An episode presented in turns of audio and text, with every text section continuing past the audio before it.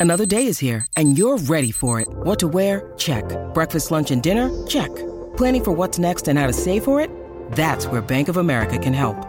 For your financial to-dos, Bank of America has experts ready to help get you closer to your goals. Get started at one of our local financial centers or 24-7 in our mobile banking app. Find a location near you at bankofamerica.com slash talk to us. What would you like the power to do?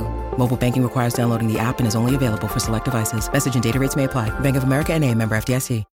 When you need mealtime inspiration, it's worth shopping Kroger, where you'll find over 30,000 mouthwatering choices that excite your inner foodie. And no matter what tasty choice you make, you'll enjoy our everyday low prices, plus extra ways to save, like digital coupons worth over $600 each week. You can also save up to $1 off per gallon at the pump with fuel points. More savings and more inspiring flavors make shopping Kroger worth it every time. Kroger, fresh for everyone. Fuel restrictions apply.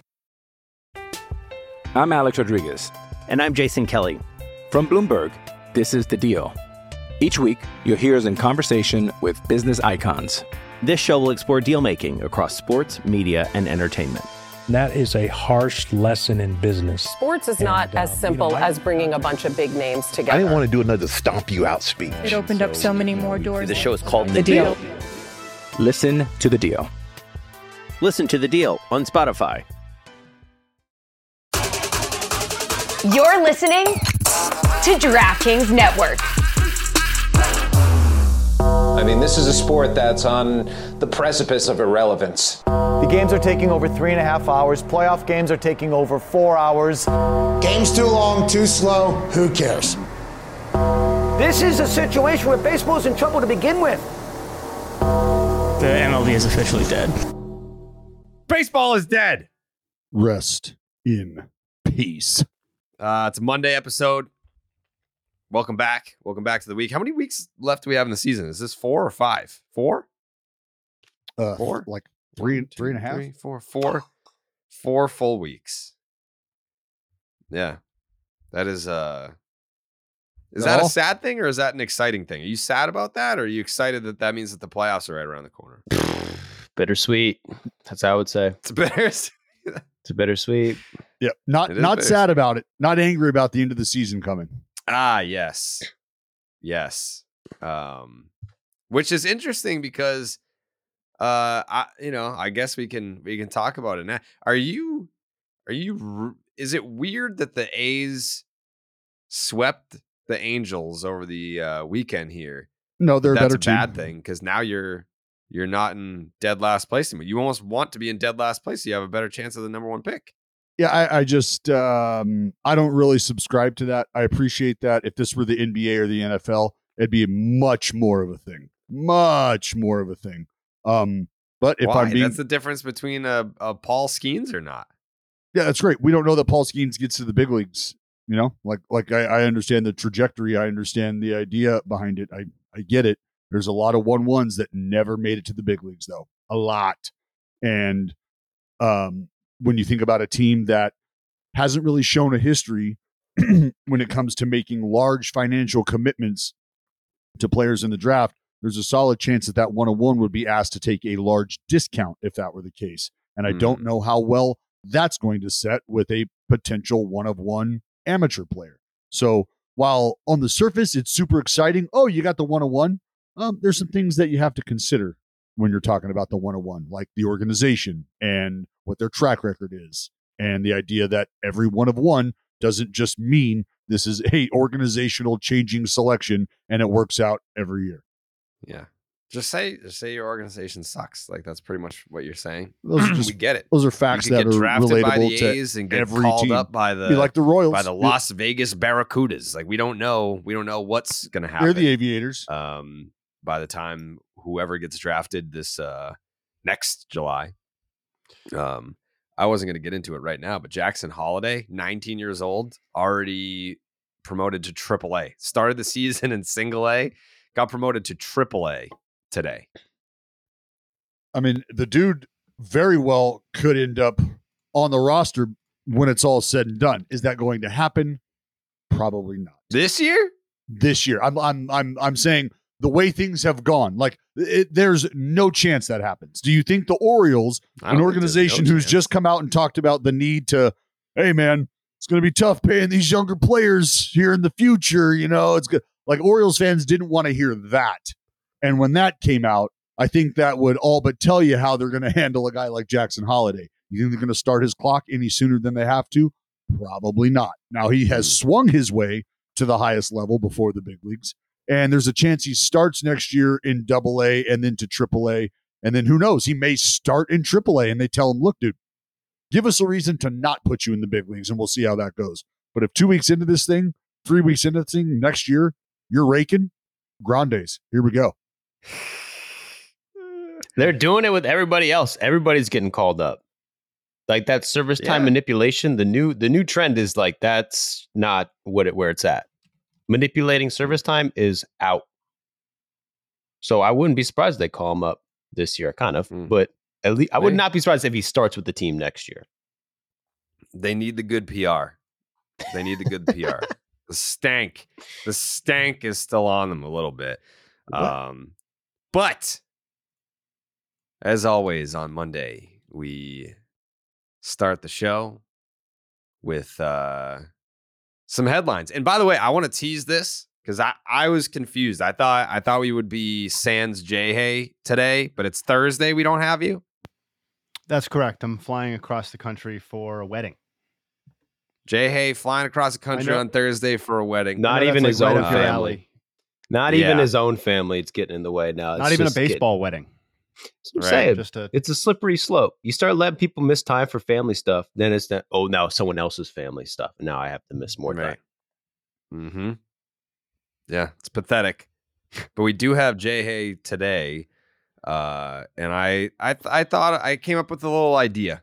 I came up with a little idea that I wanted to run by uh, the panel on this episode, particularly when we get to the um, Ronald Acuna Jr. Mookie Betts MVP discussion, which is going to be a theme throughout the course of the the remainder of the season, the remainder of the month of September, and uh, just a little, just a little something I thought of that I think I think the the listeners at home would would get a real kick out of. So we'll discuss that when we get there. But first, Joseph, and and leave leave Mookie slash Acuna slash Braves Dodgers out of this. Okay. What because that'll be its its own thing. What stood out to you over the weekend? Other than that, what stood out to me over the weekend? Well, you know, I'm thinking on the fly here, but mm-hmm. embrace mm. the Martian, embrace the Ooh, Martian. I come in. Okay. Um, hit getting your first big league bomb off Verlander, 1st mm-hmm. swing ever. That was pretty sick. Mm-hmm. Opposite field. And then the Yankees go in and just dick slap the Astros in the face. Who the heck saw that coming? And now, not me. Not me either. And, it, and I don't know if that makes you rethink who you think is going to win the West, because I think we're all kind of on the Astros. But now you're looking at Astros fans saying, like, this team sucks. You know, crap. You know, we couldn't, you know, we can't hit the broadside of a barn. They're trashing their own team. We had a guy, um, also, they had the guy, um, do interference on the field. The what now? And the guy did interference Fan. on the field and the got fan. interviewed.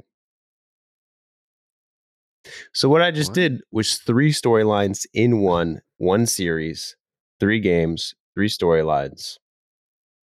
I think the main takeaway. What, what interference are you talking about? I'm you didn't see this? Fan, a fan reached over the fence, touched a foul ball, and then they interviewed him for five minutes afterwards. Yeah. Let's let's not promote that behavior. Well, dude, it was a funny interview. How how do you not see this? I didn't it see was, it. It was pretty funny. It was Dallas. What stood out to you over the weekend?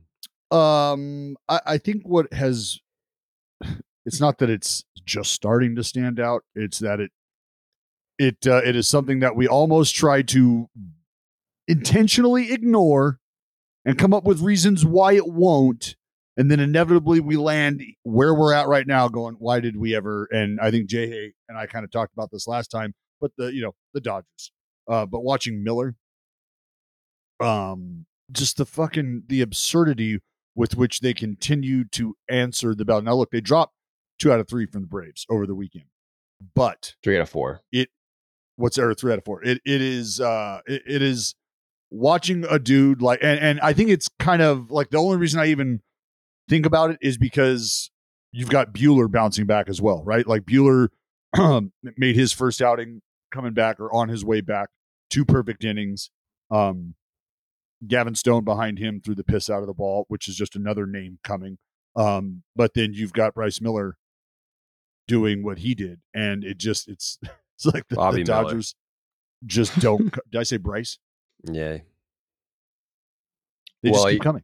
Are you worried they about Urias? Keep coming. Um, I probably, which is why maybe I I think I gravitate towards that because when it's you know when one door closes another one opens so it's like uh is there any chance that the dodgers get to have all these doors open at the same time it doesn't feel like it for this year but, but that but, still but hasn't even if they, but even if they're not open that that's i guess that's what this weekend showed me is like fuck man it just seems like you know we talked about the astros never being healthy haven't been healthy all together all year long this is one of the first times that it's been so and for the dodgers a lot of the same and here they are with a two week lead in the division, and they just continue to play great baseball. Again, outside of how this weekend went, the depth of the Dodgers is what has what just continues to stand out. Jay, hey, what stood out to you? So I'm going to cheat a little bit because it's not really anything that happened over the weekend, but it is since the last time we podcast, and it bleeds over into what starts today. Uh, I was very surprised to get off the podcast on Thursday and learn shortly after that that the Cleveland Guardians had claimed Lucas yeah. G- Lucas Giolito, uh, among others, off of uh, waivers. And uh, I think of all the teams that we talked about as possible options for Giolito and the rest, uh, I certainly didn't bring up the Guardians, and I don't believe anybody else did. Uh, it's it's a little bit confusing, obviously, when you juxtapose that decision to spend, I think it was $3.5 million for their salaries over the remainder of the season when you actively sold at the deadline, when you were objectively closer to the postseason, both in terms of games behind the Twins and also just postseason odds. Um, but it, it's somewhat intriguing at the same time. Um, I can't bash the move. It's and it it it relates to what's happening right now this week because probably the biggest series of the season in terms of will the Guardians have any sort of chance to make a playoff push begins today against the three game stand against the Twins. Mm-hmm. Um, and it's Giolito and Pablo Lopez going today. Um, and to me, if it's just money that the Guardians are spending, I applaud it. And that's great. Um, see what you can do, see if you can sweep this series perhaps and give yourself, you know, a gap of uh, two or three games over the remainder of the season uh, to try and claw back. So uh, that was very surprising to me. I'm interested to see whether it can pay any dividends and and uh, you know they played a little bit of spoiler for a lot of teams that I think were envisioning Giolito as part of a a locked in postseason piece. Hmm. Do you think that the system is flawed because a team like the Guardians can put in a claim for essentially whoever they want, and it, it shouldn't should it be like all right, you want you're you're first in line, so you can pick any one of the players that you can claim Giolito, but once you claim Giolito, you you go to the back of the line. You can't have Ronaldo Lopez too. I'm not sure that I would be bothered if they changed that rule or tweaked it accordingly. I, I think what I don't think is messed up is it should go in reverse, right? I don't. Are we all on the same page there that teams like the Guardians should get a chance before teams like the Twins? Like that's how it yeah, is now. It does go that way. No, I know that's yeah. what I'm saying. I'm saying that's yeah, yeah, yeah. that is mm, correct the mm. way that it is. If you wanted yes. to yeah. do like a waiver reset after you make a claim, well, sure. I just this is so unique that I'm hesitant to make any broad claims about the system not working because I don't recall the last time that a guy with Giolito's brand name switched teams this late into the season via the waiver process. I know the rules well, you've played, right. but yeah, you've played fantasy football. Yeah, I, I, I know how it works. Yeah, yeah, right. So you understand how that waiver wire works, and that's I think what everybody. and, it, like, and it also pisses off the league when that happens in fantasy football too. What's like, that? you're a, a team like the Guardians is being rewarded for being this deep into the season and not Well, as good as the Twins. No, that's that's the thing is it does that can't happen in fantasy football. In fantasy football, you get one guy and then you go to the back of the line. And here they've been you can able have to as many guys as you want. right. And that's not how it works in fantasy football, is what I'm saying. So you don't get to do that. But And so in baseball, in fantasy Oh, football ahead. would get pissed if you just dropped like seven of your best players out of nowhere. Oh yeah, absolutely. That's why that's that's why I like the, the two comparisons to make when the Angels did what they did was the online rage quit. Fuck it, I'm done. Here's everybody. Uh, it's, it's over. Or the guy who in week 10 realizes that he's done in fantasy football and just starts dropping players for no reason to flood the free agent pool and piss the entire league off. That guy gets his team locked. Those players get put back on his team, and then he gets kicked out of the fucking league. That's how that works. So in real life, in baseball, when you can't do that, this is why people are like, ah, man, like I get it.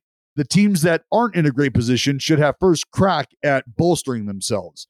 But should the worst team have the first crack at, say, taking everybody available if they're willing to spend it? Because what this has done, in my opinion, has created sort of a tax loophole for teams who are not interested in trading away prospects because we've talked about how teams value prospects differently. And there's a monetary attachment to them that might change from organization to organization.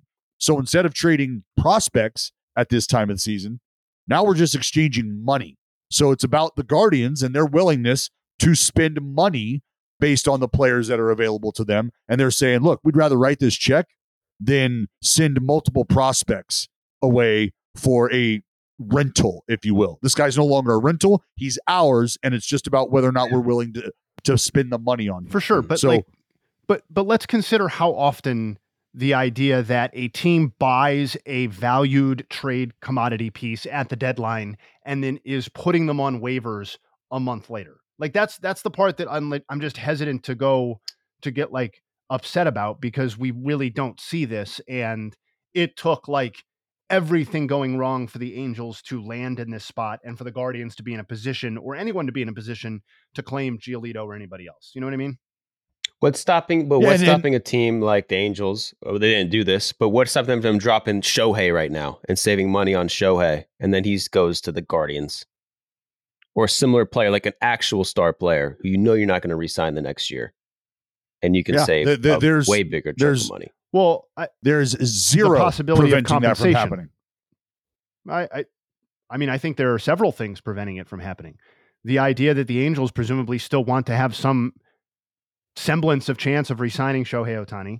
The idea that, um, you know, they might receive some level of compensation if Shohei Ohtani leaves. I, there's no incentive for them to drop Ohtani to save that money. I mean, for if you're talking about a legitimate star level player, the downside would seem to outweigh the upside in just about every single scenario possible. Well, let, let, us ask this. Unless let's you're talking about a guy way, who's though, not Jim. a fucking star, which is Anthony Rendon, in which case nobody's going to claim him because nobody wants that contract and it's so underwater.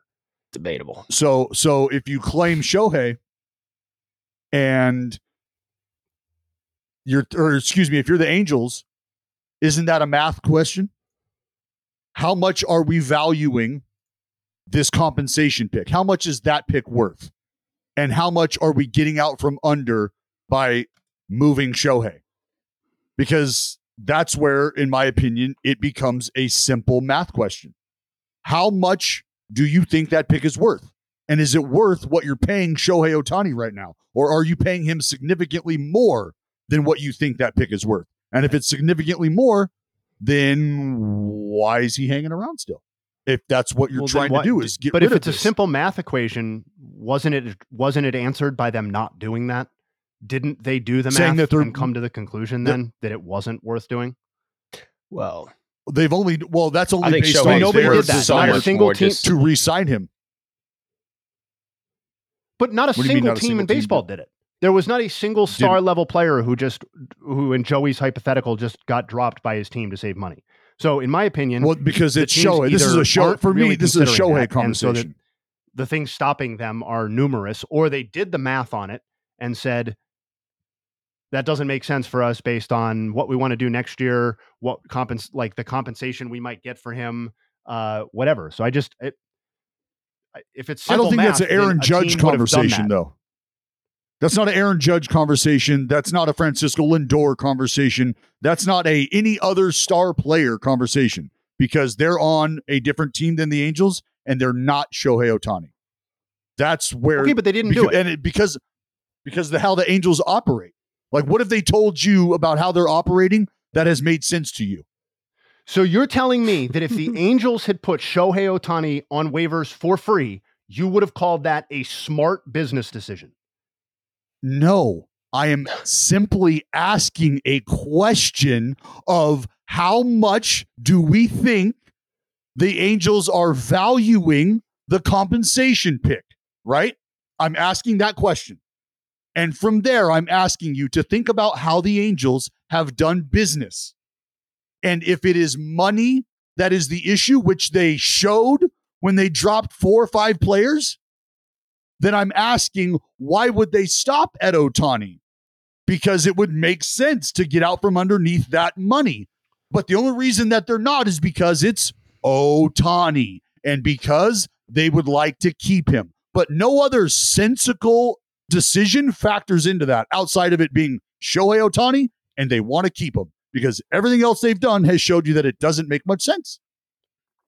I believe, correct me if I'm wrong, anyone, but I believe the people that they did cast aside in Giolito and Lopez and those guys got them underneath the tax threshold that they needed to get under in order to receive the compensation pick for Ohtani if he leaves, or the better compensation pick for Ohtani. It, it went from it went from a pick after the fourth round to a pick after the second right. round. So that's, that's another reason why I don't think Ohtani leave like them casting Ohtani off for free would make financial sense because they already accomplished Now the you the financial goal. Yeah, you wouldn't get the pick, and you already accomplished the financial get under the tax by letting the guys go who really don't matter. The funny thing Mm-hmm. is, they didn't get under the tax because no one claimed Grichuk, so it just didn't work. They're still over the tax. Is that true? That's facts. And if that's a fact, then we're in the same spot we were just in.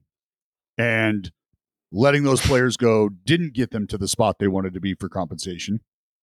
If it's two more rounds. And so that would be another part of the question I'm asking is where they sit right now, are they happy with that as, as far as compensation for Ohtani? If not, they needed to move somebody else. Where are we seeing where- that they didn't get under the tax? Because Jeff Fletcher via the OC register says that they did per Fangraphs, even though the 2023 calculations are not official until December. Well, then maybe I'm wrong, and then like we could cut that Well, where'd part you out. see that? I saw Yeah, on Twitter. where'd you see it. All right. I saw on Twitter. Like I don't know for sure either, Yeah, my- but like I looked after you said that because that I hadn't seen that, and all I'm seeing is that while it's unofficial, before the tax calculations go in December, they're below the 233 mark because five of the six guys were claimed, which knocked five million off their payroll. Yeah. I think you need to get And look, I understand that Schanuel was just drafted like seven minutes ago and is in the big leagues with the Angels, but like the history of fourth round picks and beyond that have made it to the to the big leagues with the Halos, what does that track record look like here as of late? That's simply why I asked the question about the value based on what this team has done and the efforts that they've made and what it ultimately means. Because now I think the question is okay, are they weighing the value between the fourth round compensation pick and a second round compensation pick? Is that what's keeping Ohtani in the building? Like I'm, yeah, I'm just so I'm- Angels salary dump still left them above luxury tax threshold, so they're still above it because no one claimed Grichuk. Right, but but according to what? New York Post, the Daily Register in LA, uh, Los Angeles Times, Forbes, Yahoo Sports, MLB Trade Rumors. Because Fangraphs and the OC Register have the exact opposite information. I'm not sure if we need to get bogged down in this anymore, but it, I think the point stands on. well, if that's Well, I think this last point that Joey made is something to consider. You can't just sweep that under But- the rug. If you're Well, I'm not sweeping it under the rug. I'm just reading. reading directly conflicting information. Right. Dude, from I'm not fake sweeping it under the rug. I'm just not assuming it's the way that it is because as of August 31st at tw- uh, on the OC Register website, which is still up, it's saying the exact opposite. And it is acknowledging that Grichuk was not claimed. So it's not it's not some oversight or assumption that Grichuk was claimed. Yeah. So, somebody's if so somebody's if- what? Somebody's math is just not right. What's going on here, Right. dude? Somebody is definitely I know. I got Yeah, like it's- six it's a fucked articles up- up. saying they're not under. They didn't get. They didn't work. And then Jay has got three articles saying, "Yep, worked." what the fuck, man? You can't. Who read would know something like this? I'm gonna ask Passan. I Yeah, mean, I I, could to be clear. I don't care what the answer is necessarily. I would love the answer though. So if he has that, that'd be super cool. Well, the only reason the only reason I'm I'm saying anything about it is again because I, I'm asking these questions and nobody's answered them, and that had a big part to do with it. You know, your your your response was, well, they made the move to get I under. mean, the I think I did tax. answer it though. I think I I think I, I did answer it.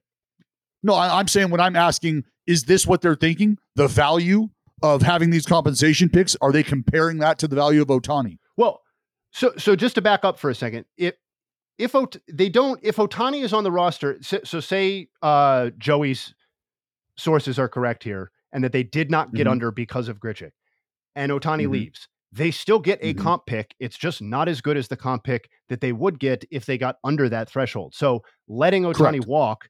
So what? So the math here, it would seem to be with the Angels is that they valued even the worst compensation pick if Ohtani leaves, plus the the chance of them being able to re-sign Ohtani, whatever percentage chance that is, over the sa- dollar savings that they would have got, plus the embarrassment to their franchise by letting Ohtani walk for free. So I think that's the math that we're talking about, right? So Right. Passan Passan is saying that no one knows for sure because like it's not a matter of one side says yes, the other says no. No one actually knows for sure. But the Max Stassi, uh, what did he get put on the restricted list? Yeah. Mhm. Yes. That that may have gotten them under. Wow. Well, here, so That's So maybe Yeah. we'll it just need to wait. It, it- it may have been And- a, and Put a pin in it And I'll tell you guys this: there's going to be information that comes out later that puts a bow on that conversation right there. And I'm it's not my place to talk about it. So just know that there will be information that comes out later regarding that. I could give it to you right now. That's not what I'm here to do, though. That's not my job. Uh, so yeah, it, sounds like it.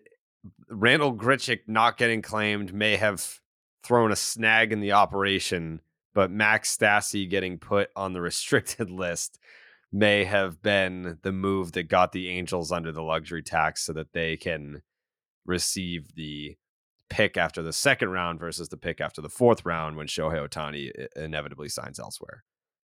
A lot of math.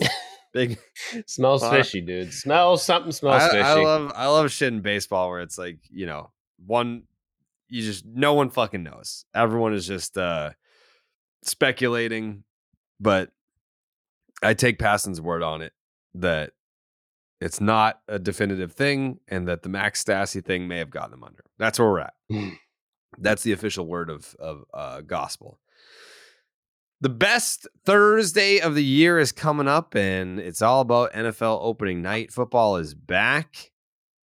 And DraftKings Sportsbook, an official sports betting partner of the NFL, is hooking up new customers with a can't miss offer to celebrate. Place your first $5 NFL bet to score $200 in bonus bets instantly. DraftKings is hooking everyone up with game day greatness. All customers can take advantage of two new offers every single game day this September.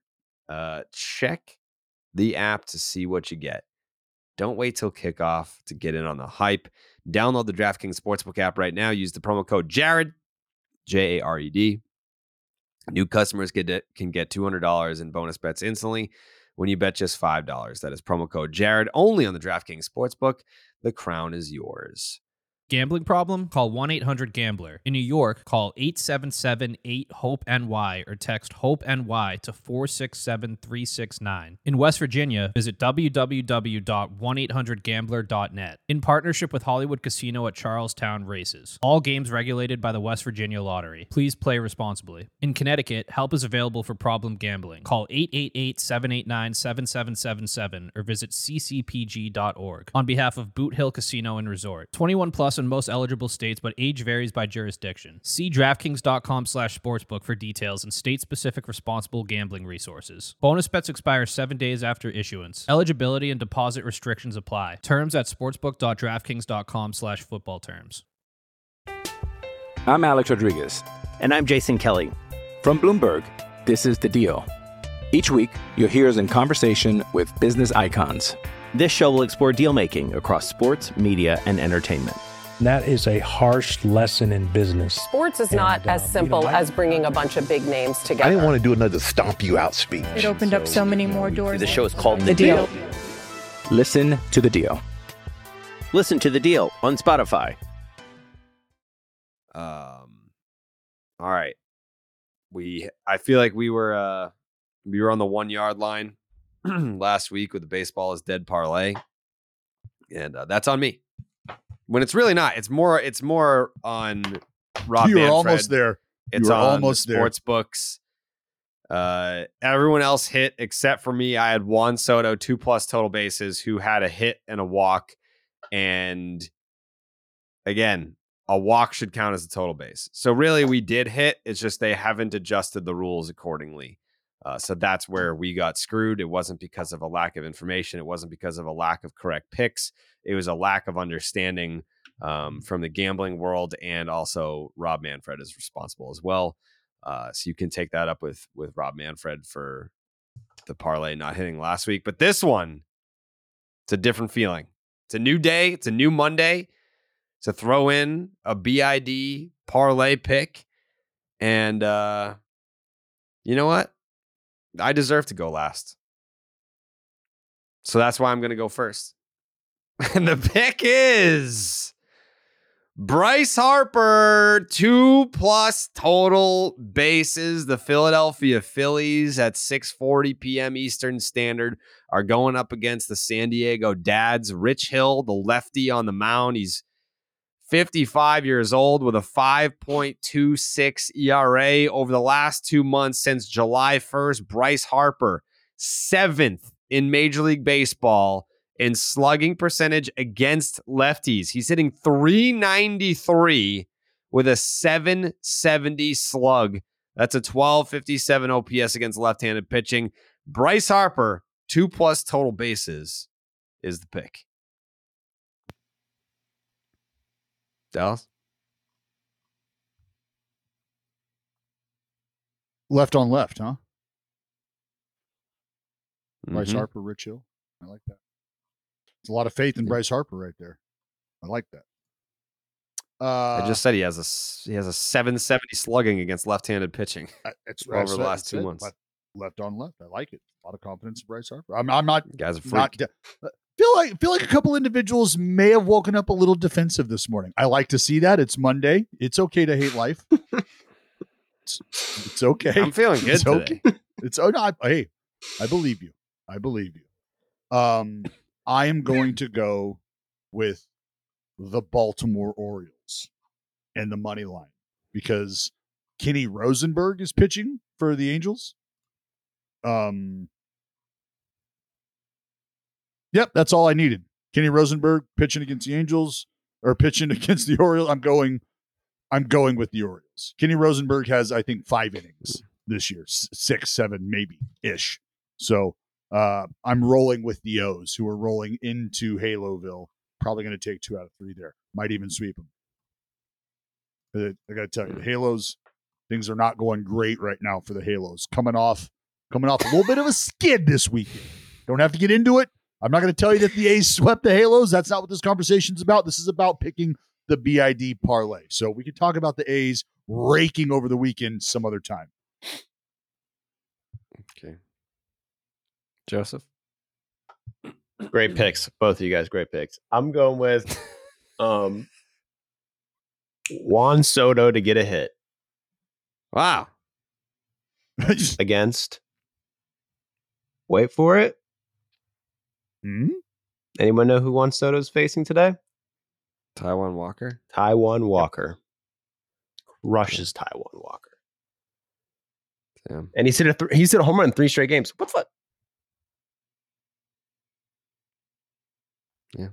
Someone save someone save Juan Soto. Uh Justin Havens. Uh, I am going to double down on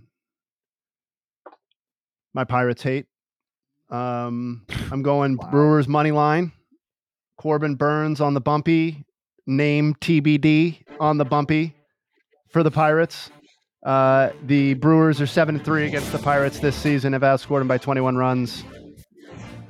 And Corbin Burnes in his last 10 starts against the Buckos, the Brewers are 8 and 2. I'm going to ride with those trends. Uh, the fact that Corbin Burnes is good, the Brewers are good, and the Pirates are bad. Here we go. Win streak ends today. It already ended. Oh wait. I thought you were. You know. You know. You were so close to Owen Dallas to Jersey yesterday. Mm. What was that about? Six game win streak for the for the Pirates were one away. At a no, no one saw it coming, and they blew it last chance. Damn. Pirates are hot, so it's it's crazy that Jay Hayes going against the Pirates right now because they are hot. That's takes balls to go against the Pirates. It does right take now. balls. It does take balls. I think half my parlay picks this year have been betting against the Pirates in some form or fashion. Just spiteful. Yeah. Spiteful is a way to describe it. Well, it. I'm red hot right now. Two two straight wins, ready to climb atop the leaderboard. Actually, I don't want to climb atop the leaderboard because that means somebody would have gotten it wrong, and we can't have that. We need, I want to win this week. I'm ready. I'm hungry for a win. Jay Hay would like to take uh, the Dodgers against the Los Angeles Boys and Girls Club team, and uh, This isn't he'd co- also it's like not to- college football. Come on. Um, the uh, Terrible sport. yeah, terrible sport. It's fun. It'd be like be like inviting like some shitty double A team to your home opener so you can fucking pound their brains in. Some independent league team. Some Oh, poor well, then I'm pretty sure Dallas's boys just got crushed by one of those mm. teams, didn't they? blessed versions we don't of need the to talk about that. And it wasn't crushed. You're talking about a fucking double overtime ball game, Joey. Crushed, double overtime ball game, crushed. I know. Save it. All right, well, get them next week. There are some That's people right. on the Reddit thread suggesting that we are losing on purpose, and I don't like that kind of talk because I can tell you right now I'm getting no kickback on these losses. So Right. these are real, trying to win, and we're red hot, and I feel like it's going to be our week. Also, uh we lost because of me. I always try to win. Yeah. If anyone's gonna throw something for nefarious reasons, it's gonna be Dallas. He's crooked. Or me. He's a What? employee of the Oakland. A- Yes, Good point. You work for the A's, Good point. dude. I, I have the most integrity out Oh of anybody on this Oh my podcast. God! If you, No, you don't. You want to do integrity You- power you're rankings right now? Wow. Yes, Yeah, yes, you've we do. openly admitted to cheating in Major League Baseball. No, I openly admitted to performing within the confines of the game. No, no, no, no, no. no, Yes, no. I have yes, Jesus. podcasted with integrity Yes. every fucking day of my life. Yeah. oh, no. No. Yeah. Oh. Joe, fucking- did Dallas admit to cheating in the interview with you? Yeah.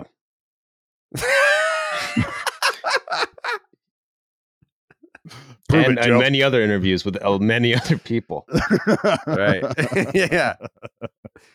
Yeah. I don't want to hear about integrity from no. you. See, hey, integrity. Being able to admit when something you may have done might have rubbed some other people the wrong way. Integrity. I don't. Yeah, I guess. I don't. Sure. yeah. I Well, that's not integrity. That's the definition of it. I just defined integrity. Here, you want a visual definition? Yeah. Is that your face? Yeah, me, integrity. That's what you see when you look it up in the dictionary. This fucking grill. I guess. um. Well, speaking of numbers and things of that nature, uh, I was doing a little. This is something that I kind of thought of very vaguely in, in the past, but never really uh, thought of a way to come up with a system, a way to put it into place. And I think it could be fun because the whole podcast can be involved here. I'm open to suggestions and tweaks, but here here so far is what I've got for this idea. Because I remember I think it was 2016, 2015, one of those years. Mike Trout was just going to cakewalk to another MVP and it was because he was leading the league in wins above replacement. And I wrote a whole blog about how the MVP award has become the war award. And it's just whoever leads in war, you're the MVP. Case closed. You're an idiot if you disagree.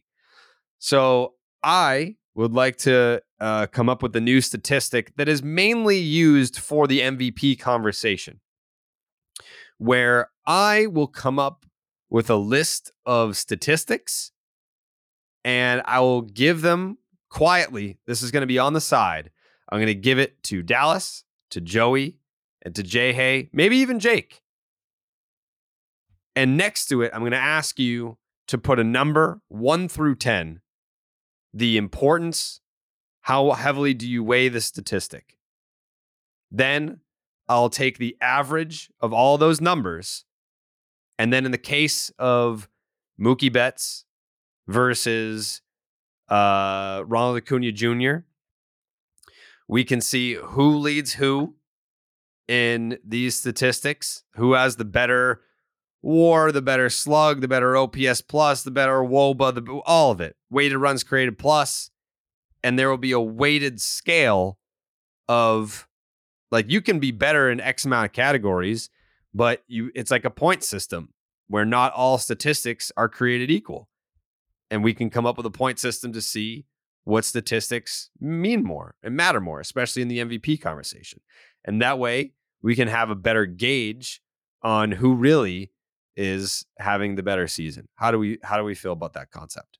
I, I feel like I feel like we're trying to create the sequel to Good Will Hunting right now, and we got a we got a janitor who might not be so good at math trying to create math equations here for us. Well, it's kind of like uh, I always reference average game score, mm-hmm. where it was essentially that it was uh it was a point system. Bill James came up with it, and it was a point system. Um, you could lose points, you could gain points, but it all came out to an average score.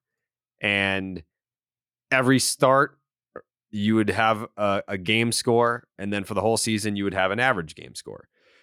And back in the day when King Felix was winning the Cy Young Award with a 13 and 12 record, and you had all the old people being like, he's only got 13 wins. His record is 13 and 12. How are you going to vote for him for Cy Young? Well, like those were the years where you would look at average game score, and at the end of it, it's like, yeah, those, those are the best pitchers.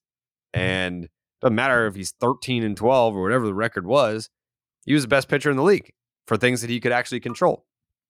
Do so, you do you like this? Do you like the baseball reference game score? Yes, but they don't have average game score. No.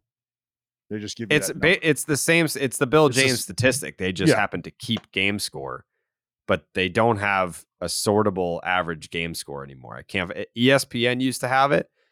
They got rid of it a couple years ago. Haven't haven't found it since. And I've like asked around, being like, "Hey, what's the deal? Like, where can I find it?" No one has it. Dude, same thing with Brooks baseball. Like you used to be able to go on to uh used to be able to go into the game logs and click on the pitch counts and that would take you to Brooks baseball which would give you a great breakdown on pitch usage and swing and miss, whiff, contact, like just give you the nuts and bolts. And now it's fucking gown. Been Not. Great. Not great. Um, but yeah, how do we feel about the concept for coming up with a weighted scale for different statistics to help in uh, MVP conversation? I mean, I think it's a I think it's a fun exercise.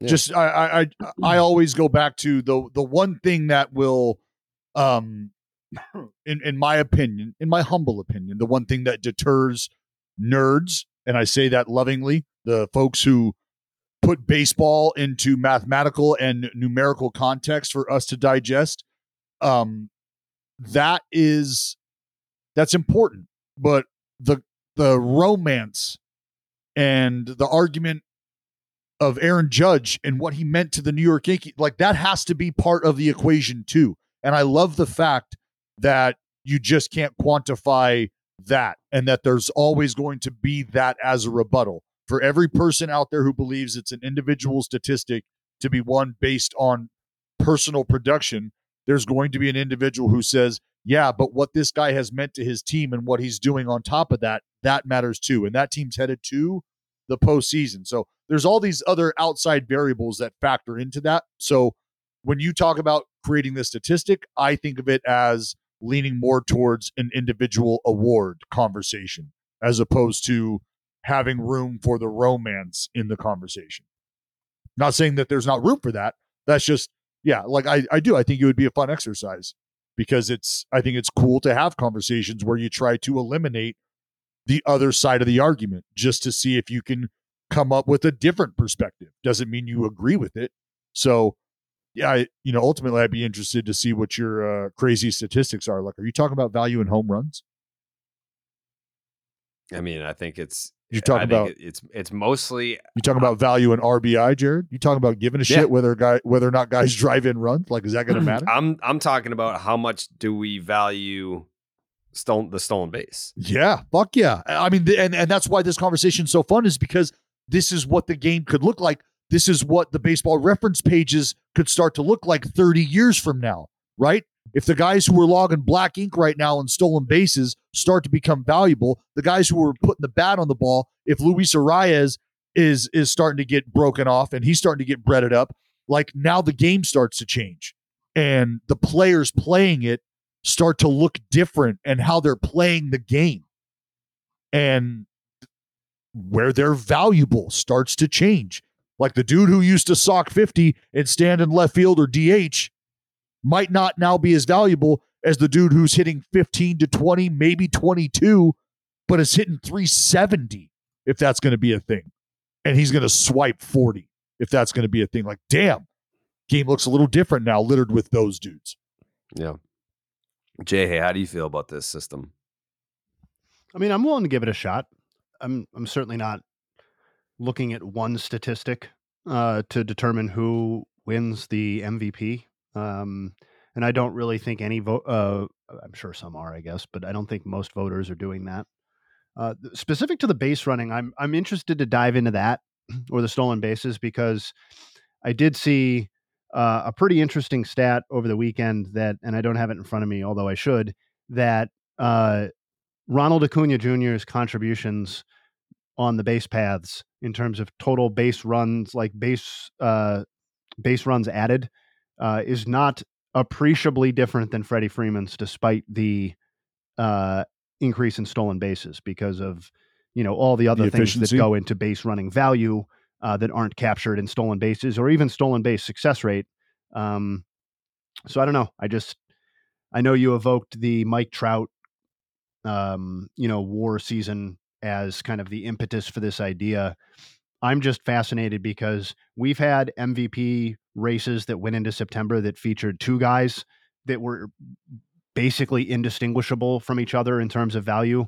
Um, I don't recall a season where we had three. I'm sure there have been, but three guys and three guys who are really truly in the conversation too, and not just casually mentioned out of legacy or respect. Two on the same like team, that. and two on the same team. Two on the same team. Um, and that's without getting that's into bananas. the fact that you know the fourth most likely MVP voter is also uh, captured on the Braves too. So, um, yeah, I just, I, the 63 pops off, right? The 30 60 season pops off the page, but, um, you know, the fact that they're so close in base running to me is absolutely fascinating and the fact that just Freddie Freeman is an elite base runner overall, putting aside whatever Ronald Acuna Jr. is doing uh, that's outstanding this year. Just, you know, for lots of reasons, Freddie Freeman does not evoke great base runner if you're just casually tuning in to watch the game. But if you're watching a lot of the subtle things that he does and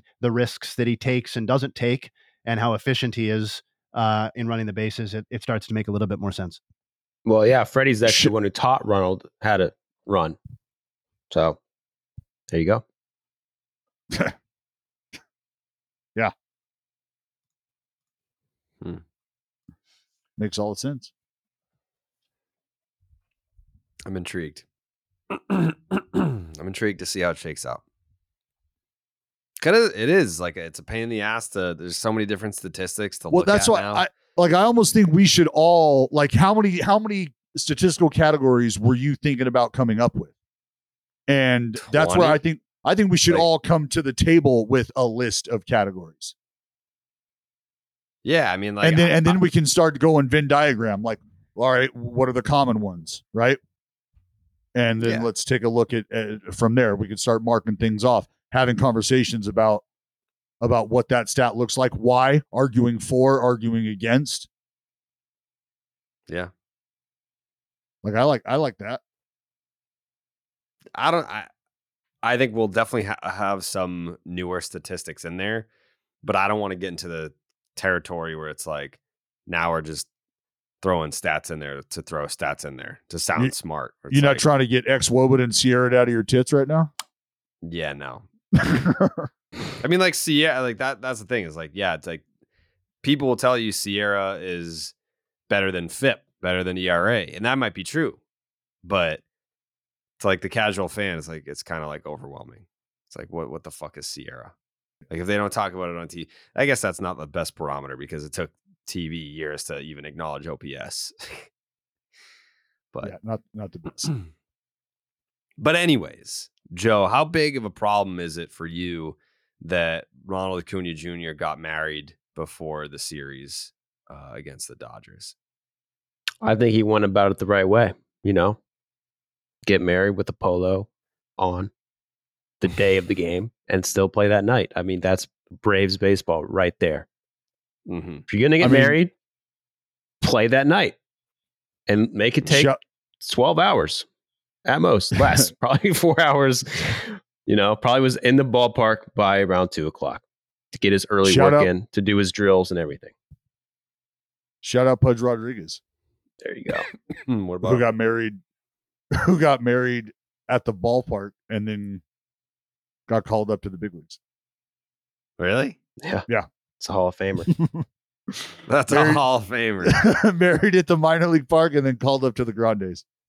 Wow, good for him. Yeah, that's awesome. that is awesome. I, I know it's more of a broader question, and maybe we don't have the full context yet. I mean, we definitely don't have the full context yet to be able to answer the question definitively, but uh, I guess it's more of a, a forecasting question.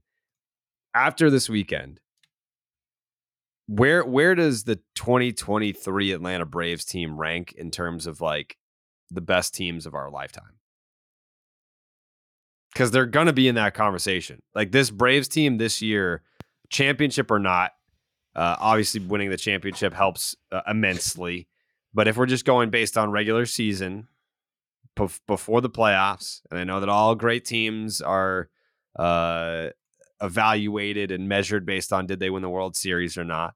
Uh, but the best team doesn't always win the World Series. Sometimes it's not that team. But where? All right, put. Let me re- rephrase. If the Braves go on to win the World Series this year, where where will this team rank amongst the best teams that we've ever seen in our lifetime? Uh, I mean, without putting a number on it, I don't like up there. I mean, what how, you know? What do you want me to say? up there, like really, really high up there. I think there's some comparisons to be made when you start going, you know, across the board, and you're thinking about what makes the team great. Is it the ridiculous lineup? Are you are you factoring in the fact that The top five guys in their fucking lineup have 30 homers, pretty much. Yeah. Well, are, are, are like, are you also factoring in the idea that they're going to be there together for a long time? Like, is that, you know, are we talking just statistical? I'm- right. just in a vacuum this season alone, what this team is be able to accomplish from a baseball perspective, like they're breaking offensive records.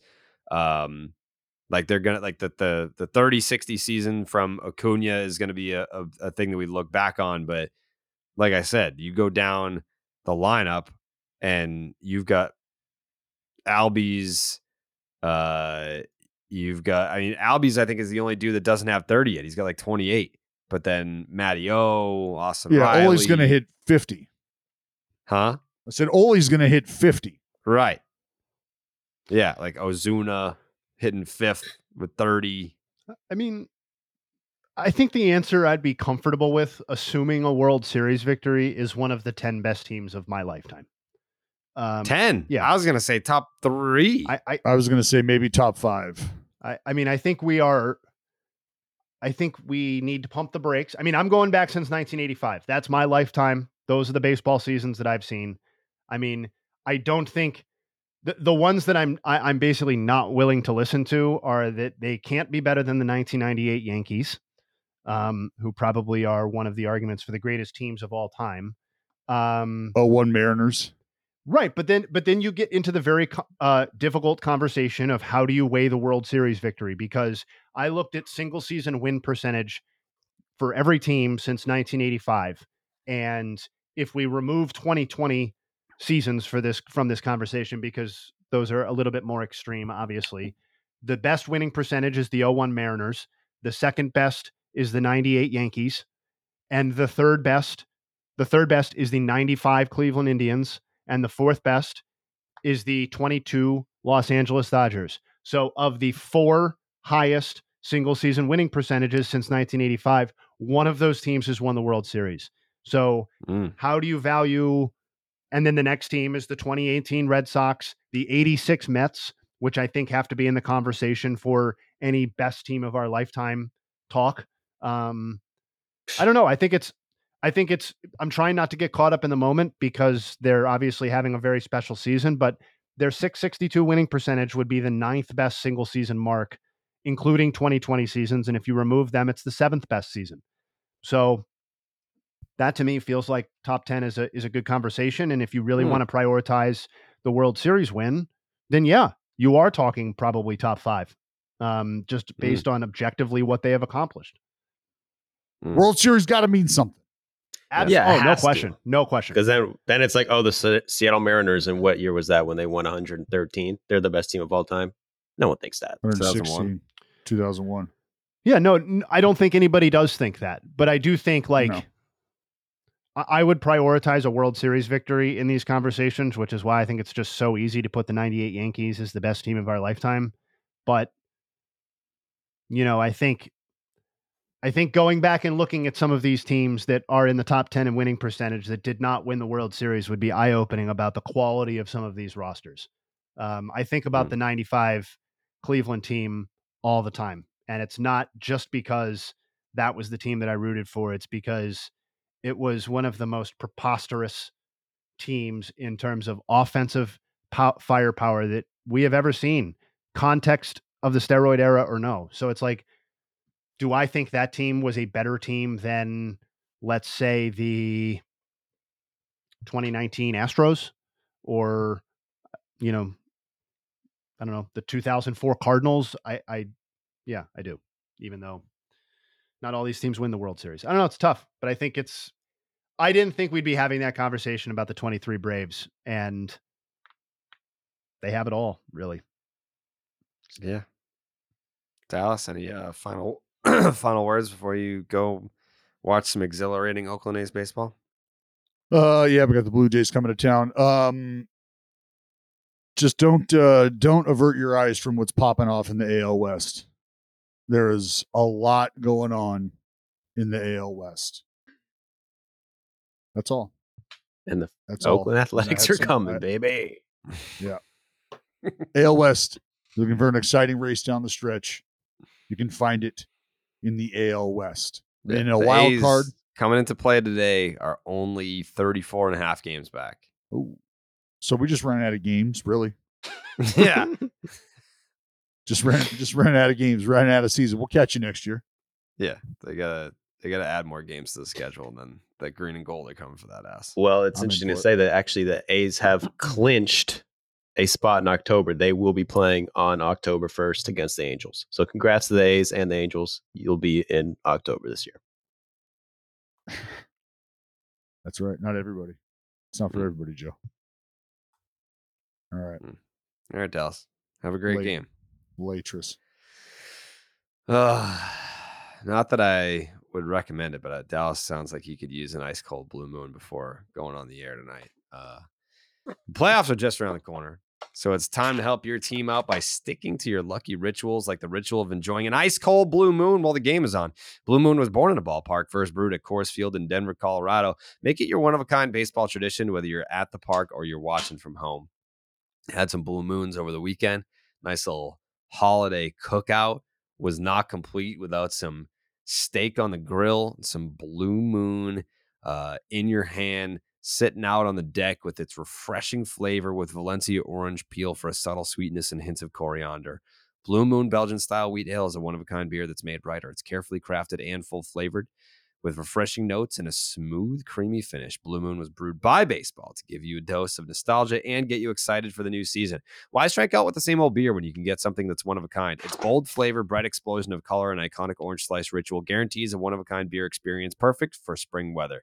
Best served with its signature orange garnish to showcase its beautiful bright color. A beer this good only comes around once in a blue moon, but you can enjoy it all season long. Brighten up your baseball traditions with Blue Moon Belgian style wheat ale. It's a one of a kind every time. Check out shop.bluemoon bluemoonbrewingcompany.com for baseball merch and visit get get.bluemoonbeer.com slash rocket to find your blue moon delivery options. That is get.bluemoonbeer.com slash rocket. Blue moon made brighter. Celebrate responsibly. Blue moon brewing company golden colorado ale. Uh, not to move on from the dodgers braves series over the weekend um, i'll ask you joe you watch a lot of braves baseball uh, I, I watch a lot of braves and dodger baseball taking three out of four over the weekend in the fashion that the Braves did against the Dodgers, who are once again one of the best teams in the National League. Uh, do you believe the gap between these two teams uh, is as wide as it appeared over the weekend? Oh, I think it was it was telling. I was like pretty, pretty, pretty, pretty accurate read on that because they won three out of four. It wasn't all blowouts. They're all, you know, first game was a one run game. Second game was eight seven? Was a close. I mean, all three wins were pretty close, but you know the Braves outpowered them and came up clutch when they needed it because the lineup is just a lot deeper, and the pitching staff did what they had to do. I think, I think it, it's accurate. This is to say the Dodgers could, couldn't beat the Braves in a playoff series. There's no chance. There's definitely a chance they could. But who's the better team? Who are you more confident in going to the playoffs? Definitely the Braves. They're better offensively, pitching staff wise. I mean, let's say they're pretty even for starters. And the Dodgers bullpen has been probably their Achilles heel this year. So just going off based on that, I'm definitely thinking you're liking the Braves over the Dodgers right now. Jay, hey, is the gap between the Dodgers and the Braves as big as it appeared over the weekend? No. Um, but I still think the Braves are better. Uh, but I don't think that uh, I don't want to take too much away from single series results. Uh, if they played in the postseason as of right now, I would take the Braves to win. But I think they are the two best teams in Major League and Baseball. how many? In a seven game series, I would probably take them to Yeah. win in six, would be my guess right now. Uh, I think they're close. And, uh, but, you know, single, se- single series baseball can be a little funky. Um, so I don't, I don't want to read too much into that. So that's my thought. Hmm. The better team won, but not to the degree that it showed over the weekend. Hmm. The better team won, and you had Max I Fried come in and dominate. What seven scoreless? I mean, that's another guy who's like the Braves haven't had all year, hasn't been there. But like, if he's pitching like that off the injury, and he's like the Max Fried of who, who Max Fried can be, that's probably the biggest X factor the Braves have right now.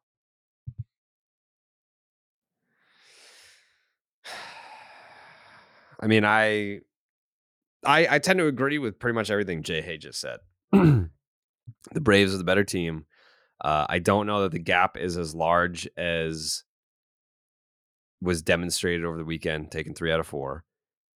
If they played each other, I don't even want to say if, like when they play each other in the postseason, I think a lot of people are still going to take the Braves, rightfully so. Um, I just I the Braves have been there and done that. Like I don't I think I would feel a lot differently if like I don't know, no disrespect to them. It's just the first team that came to mind. If the Seattle Mariners were having a season like the Braves are having right now, then the thought would be more along the lines of, well, they've got to they've got to win in October to to to legitimize what they've done all this year. With what the Braves are doing, it's already legitimized. Yeah. Because what you're seeing from a lot of these guys, they've already done it before as individuals and they've already won in the postseason yeah. as a team. The stakes for the Braves right now are what we were talking about before. Where do they fit in the pantheon of the best teams of the last X decades, right?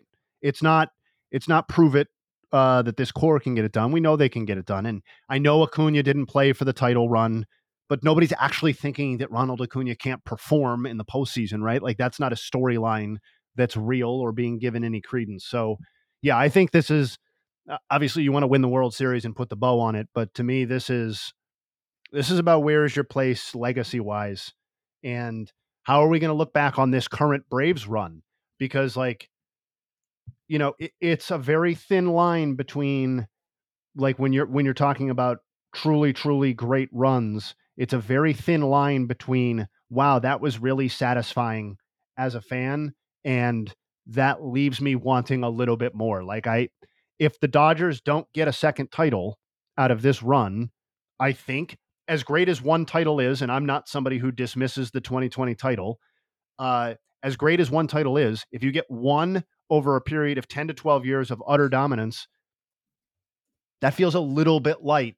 I think that's what Braves fans of the 90s would also say, despite how dominant those teams were. Yet, if this Braves team wins their second title I mean, I consider this current run basically a 2018 to the present sort of thing. Um, then you have two titles in six seasons, and all of a sudden you're talking about. I think no matter what happens from there on out, it's looked at as a as a complete success.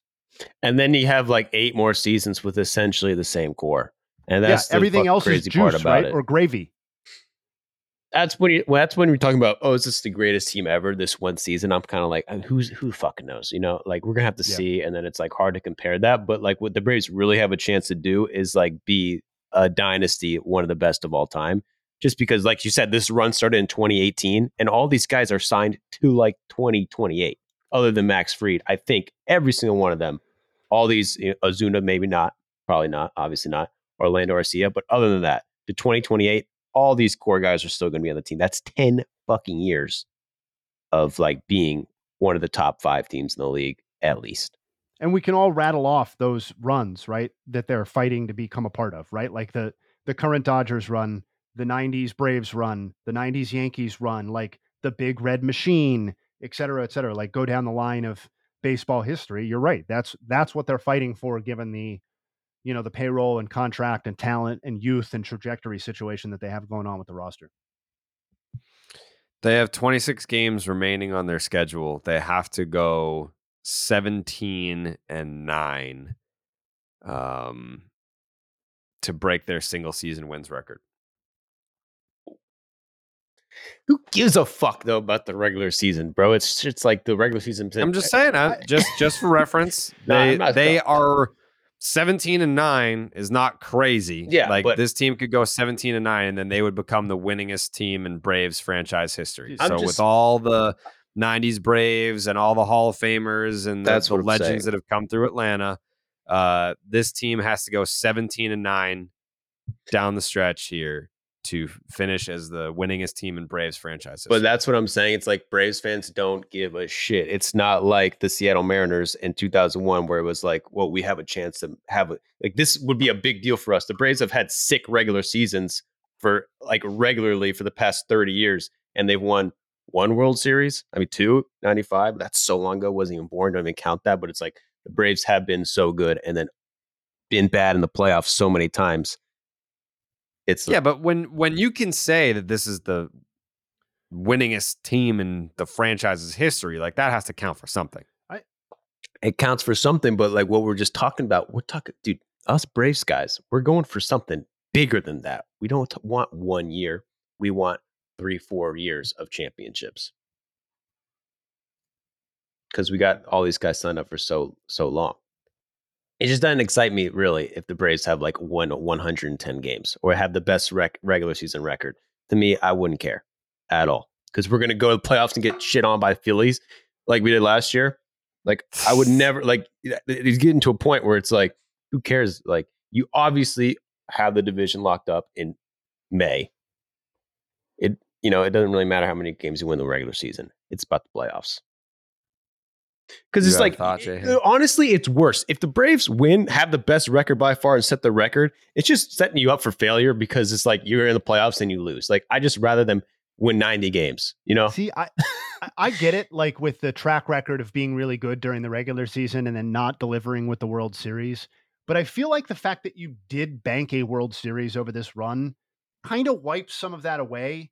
And to me, it's like, I know I'm not a Braves fan. I get it. But like to me, I would want to keep pushing and to deliver like that season that could be argued as the greatest season in the last X number of decades because like that's that's like the signature achievement that the Braves could come out of this season with that really nobody else could lay claim to, particularly in the NL recently, um, if they win the World Series. And I don't know if to me that your your perspective would make a little bit more sense if we were talking about a situation like the Mariners, where it, it always ends in heartbreak and you don't fucking care about what the regular season win total looks like. You just want the World Series. I don't know. The Braves just won. Yeah, Feels but a little it's greedy. like, dude, if you Go, be, if you're going to be greedy, be greedy. No, but if you have the best record in the in the regular season and then you lose in, in the playoffs, it's definitely it just more turns in, it just turns into a freaking make fun of it. You're a choke artist, you suck. You know what I'm saying? It's just but more the, the, ammo to go against you. Totally. It's a risk reward scenario. But if you, you keep ratcheting up the risk with getting mocked like that, the payoff is even greater too. Because you're like, oh, fuck you. Like, not only did we win the World Series, but we're better than any team your franchise has produced in their entire fucking existence. Uh, suck on that sort of thing. Respect. No, they're sucking. They're sucking on it. That's that's already been established. I'm just I'm just telling you, Joe, as someone like the, the reason why I ask is because like I I've done that. Like the Red Sox in 2018, it was their winningest team in franchise history. Like it did mean something. And when you do complete it and you go all the way and you win the World Series, like it it's like division champs, winningest team in franchise history, eliminated the Yankees, took down the Astros, beat the Dodgers, World Series champs. Like it's it just feels like the complete like everything like you have all the infinity stones. Yeah. winning the world series that's the ultimate. It's not like like winning the world series trumps everything but when you have like this piece and this piece and this it's just like the most satisfying thing to be like i saw the the pinnacle the mecca of my favorite sports teams championships. Like i saw that. Like when you when you get to the point that you're trying to get to where the braves have you know they've won four World Series titles in in in a, in a window of time with one core. For the rest of your life, you're going to be having the debate: which one did you like more? Which one was the better team? Could this team have beaten that team? And sometimes the separator is, well, how can you go against a team that won more games than, than any other team in franchise history? Like that's a separator. Yeah, well, who was what Braves team won the most games? 98, I think. It was not the team that won the World Series. I was just 90, looking at this. Yeah. Yeah. yeah the one uh, 106 win. 98. Yeah, 98 won 106 games. Okay, well, we'll see. I like what you're saying. I want to do all the all those things, but I, you know, as Braves fans, regular season stuff at this point, I rather just not choke and get embarrassed in the playoffs. Yeah. I think, you know what? I think you would have had a much different answer to this question if the Braves at least made it to the NLCS last year. I think that you are, uh, you have trauma. You are scarred from last year's playoff exit. You have seen that you can have an excellent regular season and how that doesn't mean dick once you get to October. Dodger fan probably feel the same way the way that they just absolutely manhandled the Padres in the regular season and continue to do so, have the better regular season record, have the way better head to head record, and how that didn't matter come October. I get it. You want to be on your toes. Yeah, I'm on you want to be on your toes. You want to be ready for anything. You can't be too cocky because the postseason is a different animal. I get all that, but it is pretty cool to to witness your team's most winningest team ever. Mm-hmm. I'll just say Braves this: well, we're just talking about like best single season teams of all time. We just named up Mm-hmm. a few of them. What did we name a team that didn't win the World Series?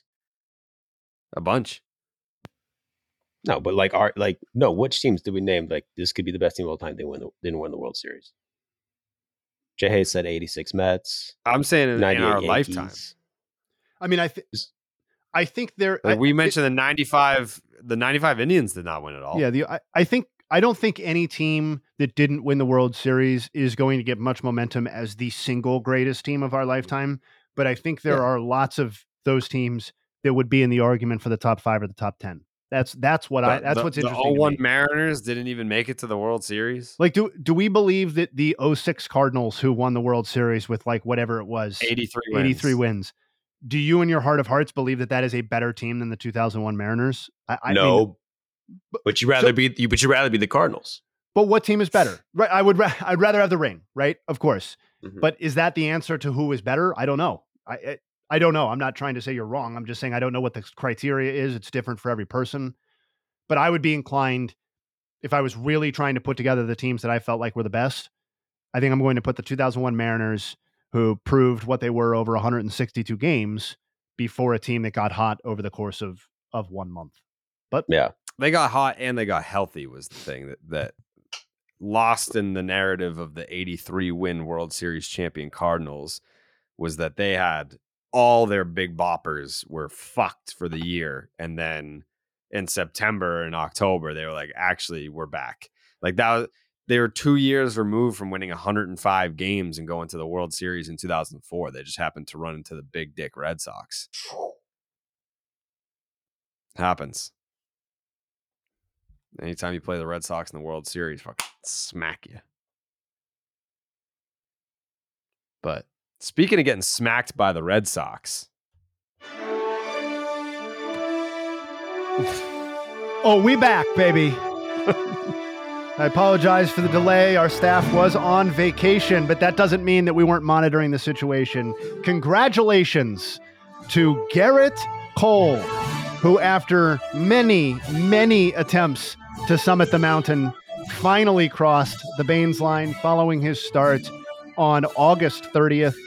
He's not only the first pitcher to cross or join Club 38.8 this season, he's the first to do so since both Adam Wainwright and Jacob DeGrom joined the club back in 2021.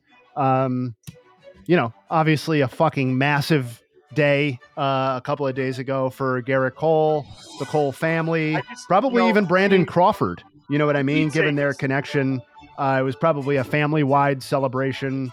Um, you know, uh, in terms of career achievements, where does this rank? Well, I mean, Gerrit Cole does not have a World Series title. He does not have a Cy Young.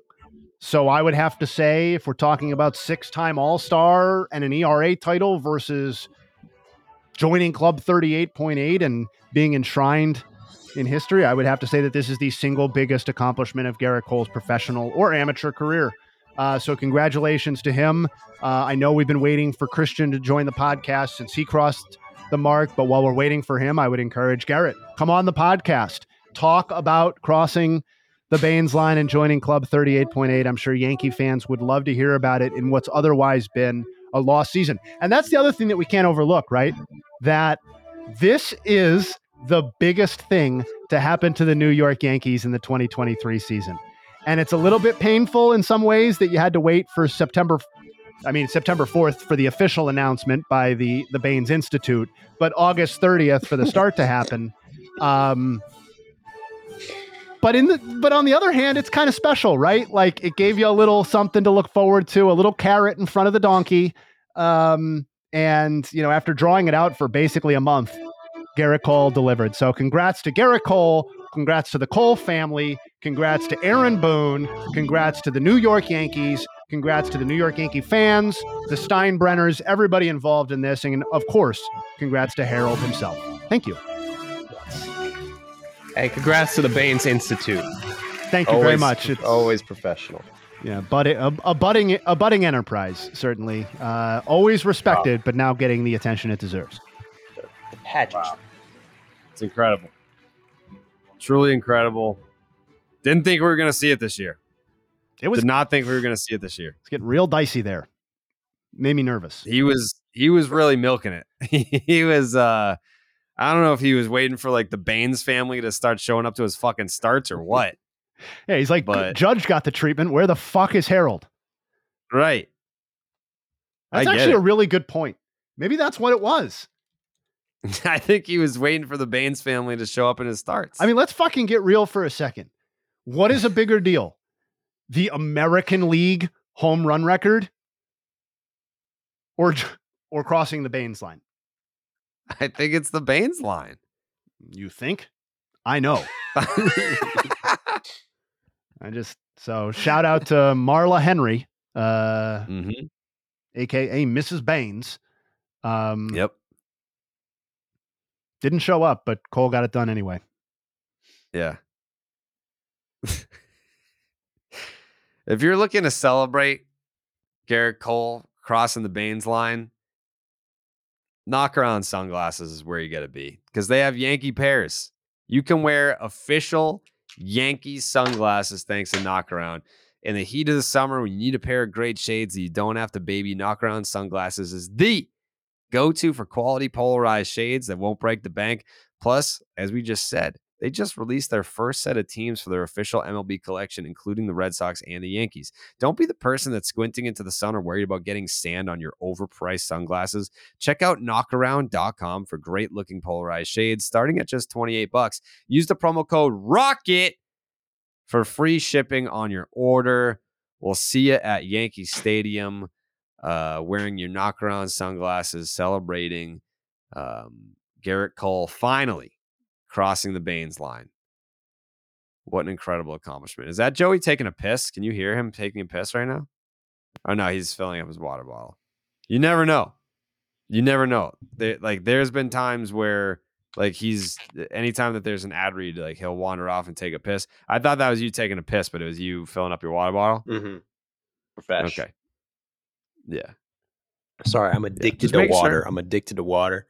That makes me have to pee a lot and drink water. So I already ran out of this water during the pod. And I like me, if you drink coffees in the morning and then you Mm-hmm. take water on top of that, you just piss like a fucking horse. Mm-hmm. Where did that expression come from? I mean, like every animal pisses. You never seen a horse pee, dude? They pee. No. It takes them like three minutes to piss. Yeah. Horses horses piss for three minutes. Dude, takes forever. They will just fucking strong stream, bro. Very strong stream. Interesting. So they just have like big bladders then. Oh, they're fucking huge. Yeah.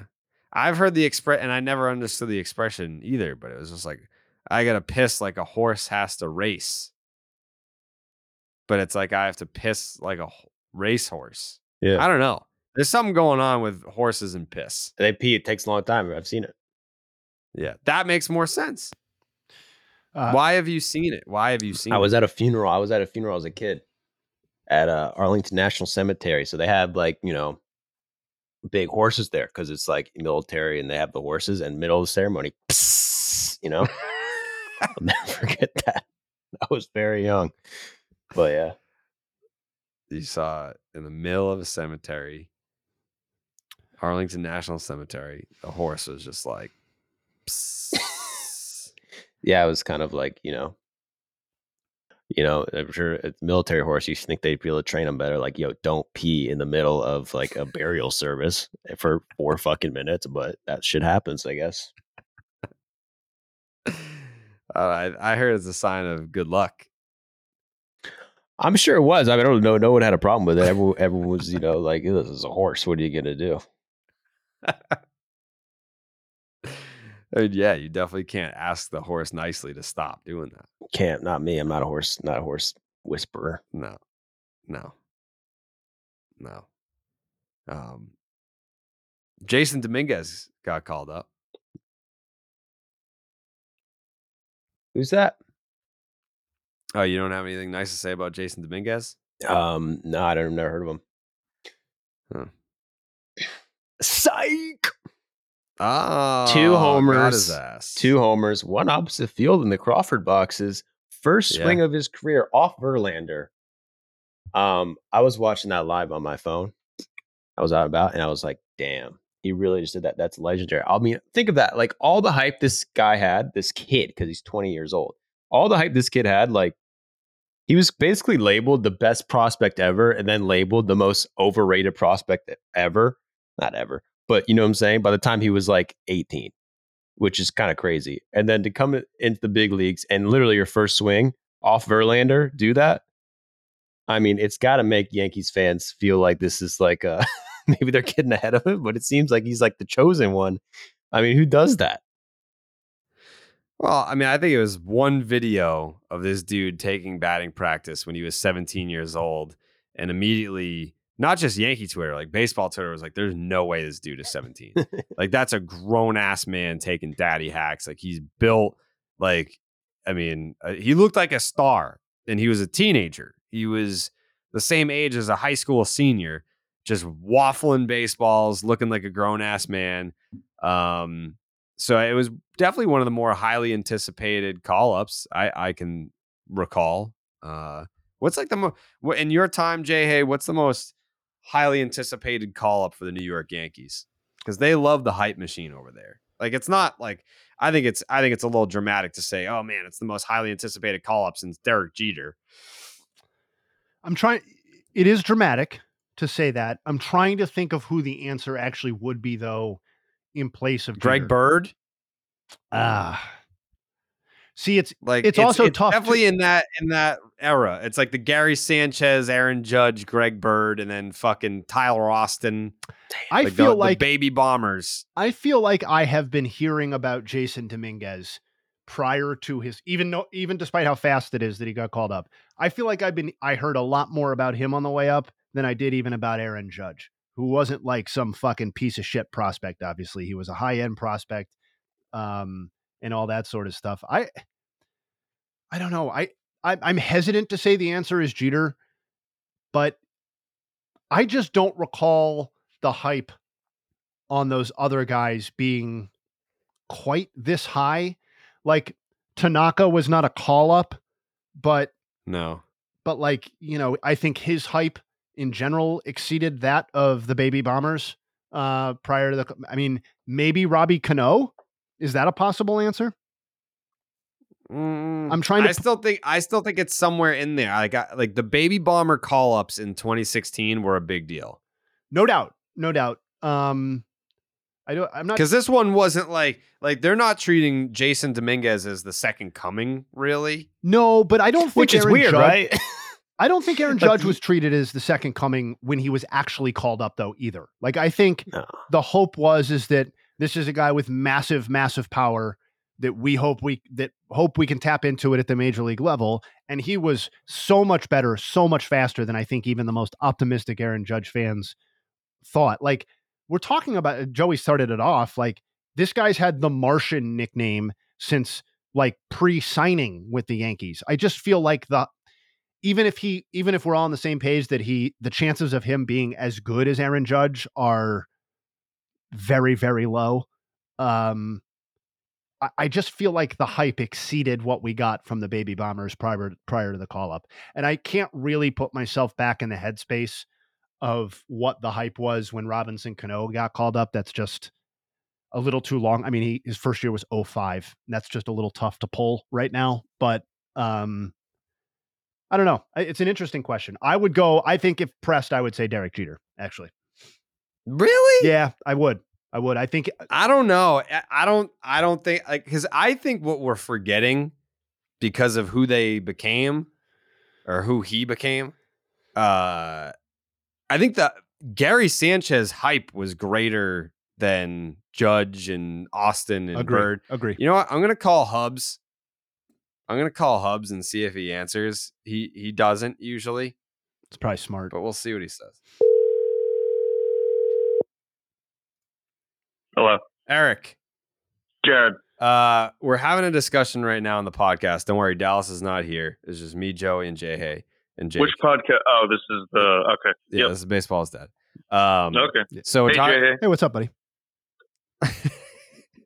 we're talking about the Jasson Domínguez call up and Yeah. trying to make a comparison to like when when like the last hyped Yankee prospect like we don't have to go back to Jeter like I'm saying it's somewhere in the baby bomber era where it was like Tyler Austin, Greg Bird, Aaron Judge, Gary Sanchez like around that time like would you agree with that cuz do you think the Jasson Domínguez hype is greater than any of the hype from those guys? Yeah, well, I mean, like, like Judge wasn't hyped at all. He was just this large man, this oversized man who, like, yeah, but like, he wasn't like this hyped. It, we're talking a guy. I mean, Jeff Passan is an asshole for what he did. Uh, What did he do? to Bo Jack- Yeah, he in the article, like when he first signed with the Yankees, he threw out the Bo Jackson, uh, Mickey Mantle, Mike Trout stuff. that just that just like blew this way out of proportion. Got it. Um, in terms of hype, I mean, because because of that, and you know, he's been here. It's been four years, I think, since he came over. Uh, it's not Judge. Obviously, Gleyber came over from the Cubs. Gary, maybe, maybe That's Gary, what I but it- said. but it's more than Gary. But but like that's the closest I can think of. But honestly, the name that comes to to my head i- is like when Phil Hughes and Joba came up. Oh, that's Like that's those the guys. answer. That's the answer. Yes, Hubs Yeah. is right. Yeah. Yep. When, when they came up, they that was like, uh, whoa, like these guys are going to blow us away, and they did for a period of time when they first came up. You know, Joba was like one of the first guys to throw 100 miles an hour and all that. So yeah, I go to those two guys. No, that's Yeah, that's that makes way percent the more correct sense. answer. I I would go as far as to say is Joba's on the short list of most hyped debuts and overall like situations upon debut that we've seen on any team in our lifetimes. Like that I I would like Yeah, I would agree. right? Also, because like hi- his excitement and the way he threw and like all that, just like you know, it was just a fireball of hype, no doubt. Yeah, Joba was the dude that uh when he first came up, they had like the Joba rules t-shirts where it's like the way that they would baby him and manage him and like is he going to be a starter, is he going to be a reliever, but either way he's the face of the franchise already and he was screaming coming off the mound, he's throwing at Kevin Youkilis's head, he's covered in midges. Yeah, yeah, the Joba era, at least for like the first year or so cuz the fall off was quick, right? Like when they tried to make him a starter. Well, he got hurt. He got hurt because of the rules and shit. Because they they thought they knew how to manage him, and then they didn't because they're morons. But but when he was on the mound, like almost any time he got on the mound, you would I don't even know if texting was a thing, but like you would you would be like, hey, we have to watch this. Like stop what we're doing. Joba's pitching. Like we have to like, and that that's kind of what we're getting here with Dominguez. Anytime he's at the at the plate, like you have to stop what you're doing and just run to a TV because it's crazy so far. Can I yeah. can I ask Hubs a question about Dominguez while we have him? Please. Yeah. So I was looking his, at his Savant page, and um, this is kind of like obviously small sample size caveats and all that sort of stuff. But uh, he's seeing like basically no fastballs relative to like the league. I looked at all the people who have seen at least 25 pitches this year, and there are 617 of them. And the last two in fastball percentage are Jasson Domínguez and Austin Wells. Like, does that line up with how you're supposed to approach these people from their minor league scouting report, or is this just kind of like something that's you think will even out? Like, can can Dominguez handle breaking stuff? In your opinion? I think that definitely. I feel like any top pros, any prospect of, of that nature, you you attack them with breaking balls. Like I feel like they can hit like they all hit fastballs. It's like, hey, can you hit the curveball? You hit the breaking ball. Um, I think it was an issue for him early on. He's his development has been crazy good. Like he's it's he's just like if you just look look at tape from like 21 when he first started playing in the minors to now, it's just a completely different player. Um, his plate recognition, his strike zone recognition is is really good. Like it, it, it it's developed into a way where I don't think they ever anticipated this quickly. Um, but yeah, it doesn't shock me that teams are going to try and attack those guys with breaking balls because you know, like you know, they they they, they hunt fastballs. I feel like I feel like that's kind of what our philosophy is. But um, yeah, the fact that he's looked so far okay is is just a really good sign because he's super young still. He's 20 years old. Wells is a little bit more polished. Like he's he should have been up months ago. Like it, it, he was just stuck in Double A for no reason. Uh, it felt like so. Um, yeah, it's crazy to see, but yeah, I, I would agree that I think it's more just minor leaguers struggle with curveballs when they first come up. That'd be it. Uh, how have the vibes changed around like Yankee fans? Because I feel like you guys were absolutely miserable. Like it's a last place team. You got a bunch of bloated contracts, aging veterans that all suck. And then out of nowhere, you just call up the kids. Like, did you go from like, this is unwatchable? I'm not going to even pay attention to this to are you now like reinvigorated? Like, are you watching these games with excitement now? Yeah, I mean, this weekend was like this whole year is just absolute misery to the point where like I I, I can't remember being this, this just just feeling this way at this time of the year at any point in my life, like watching the Yankees. And yeah, this weekend the way they just kicked the Houston's ass and just ran circles around them, and you have five to six just guys who were in middle school the last time the Yankees uh, swept the Astros, like, and they're just it, it's it's crazy. Um, yeah, it, it's a weird feeling. It's weird and depressing because like, where was this a month ago? Because Yeah. they're completely out of it. You know, they're eight and a half back. There's nothing. There's no scenario where they're getting in. So you know, this is all just exhibition for the most part. You're watching spring training games. You know, Dominguez hitting third, and it's really exciting because up until this point, I had no faith for 20, 2024 either because the way the contracts are, are working, like they're not losing much money off of payroll. So you're essentially just running this back short of maybe one or two changes. Um, but use all the kids now. It's like, all right, well, maybe you got some 2017 vibes going into next year and it's exciting. And yeah, people are going to want to go. I really think Hal only called up Dominguez because he realized he's not going to get any of the October money anymore, uh, this year. And no one's going to watch this, this terrible team in September. But if you got Dominguez and all the kids there, people are going to go. Like they're home this week. It's the Tigers. Like people are going to want to see these guys in person with what they just did to Houston, even if it means nothing on the standings. Like, so yeah, there's an excitement, no doubt. Like they've got me in September and, I, and a few weeks ago, I don't think I, as, as much as I love this team, I, I really didn't care. And with football starting and, you know, I'm a tennis freak, like those are all ahead in priority of this team. But with Dominguez here, Volpe, Peraza, Pereira, Wells, even Oswaldo, like you got to watch the team. Okay. You got to. It's fun. I got one more question for him, if that's cool. Mm-hmm. Yeah. Uh, given what we just talked about before he hopped on, I figured it would be weird if we didn't ask Hubs. Um, Oh, yeah. yeah. So, uh, you know, you were talking about how the season was kind of a slog, and I know that was true right up until about August 30th when Gerrit Cole took the mound and joined, you know, the legends in Yankees history and baseball history by crossing the Baines line uh, and joining Club 38.8. Um, you know, obviously now above uh, the career war of Harold Baines. Where were you when that moment happened? When he came off the mound? Uh, what were your feelings? And Did you cry? Be honest. yeah, I just want your honest, kind of raw. I know it's a couple days later, but as raw a reaction as you can remember from from that moment. Yeah, um, I know the Baines line means a lot to you. Um, that was that To was the a baseball world. Yeah, I- to the baseball yeah, world. yeah, the baseball world. Right, okay. Yeah. Um, it, honestly, it took until about last night for me to get over it. Um, and you know, just you know, reflecting and you know, watching all of his starts on YouTube before that, it- it's just it's a big moment in in world history uh, that I'm shocked like wasn't being covered as much as it did. But uh, it was special. Um, may have shed a tear. Um, I was alone. Um, I think it was the, it was right to be alone too, not like in a bar scene Mhm. or all that. Like it was it was a special moment. So uh, yeah, it's something I always always cherish for sure. I think he said it really well. Uh, World history. Yeah, yeah. It was definitely a where were you kind of moment um, for a lot of people. Uh, and then the last thing for me, Hubs, um, you know, all these guys getting called up. You mentioned all the different prospects and uh, the way that the season has shifted. So, would you, in your opinion, would you say that um, The Empire's back, baby. That's just not that's not nice. But we did have a conversation on your show, um, and we were talking about the future, how we're feeling about it. yeah, Feeling a little better about my future than yours at the moment. I feel like, uh, and everything's well, kind of that's hit rock bottom. that's stupid. That's a stupid thing to say. Yeah, the Red Sox are really flying high.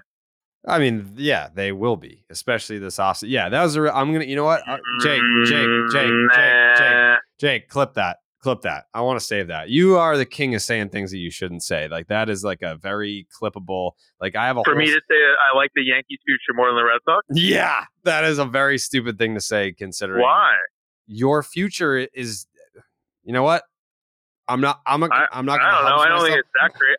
No, I don't know. I had Red Sox fans all year talk shit to me, and you guys You're bringing back Aaron Boone. You're bringing back fucking Brian Cashman. Like all the things that got you to this position. Yeah, and John Henry's still your owner. Yeah, and he still spends top five in the league. He's the guy who made you trade Mookie Betts. No, Dave Dombrowski is the guy that made that. No, was up. No, no, Yes, no, yes, no, yes, no, yes, no, yes. no, Hey, no, Eric, no, Eric, Eric, come on, Jared, Jared. come on. Listen, you're both right, Jared. guys. Because they let you in right. Fenway Park and let you walk around the place doesn't mean you have to defend John Henry to the death. You know, just 'cause- no. What? Come on. They won't let What him walk around say? anymore. He's basically blacklisted. The whole team hates him. Yeah, I'm blacklisted, dude. I don't really even go to Fenway anymore.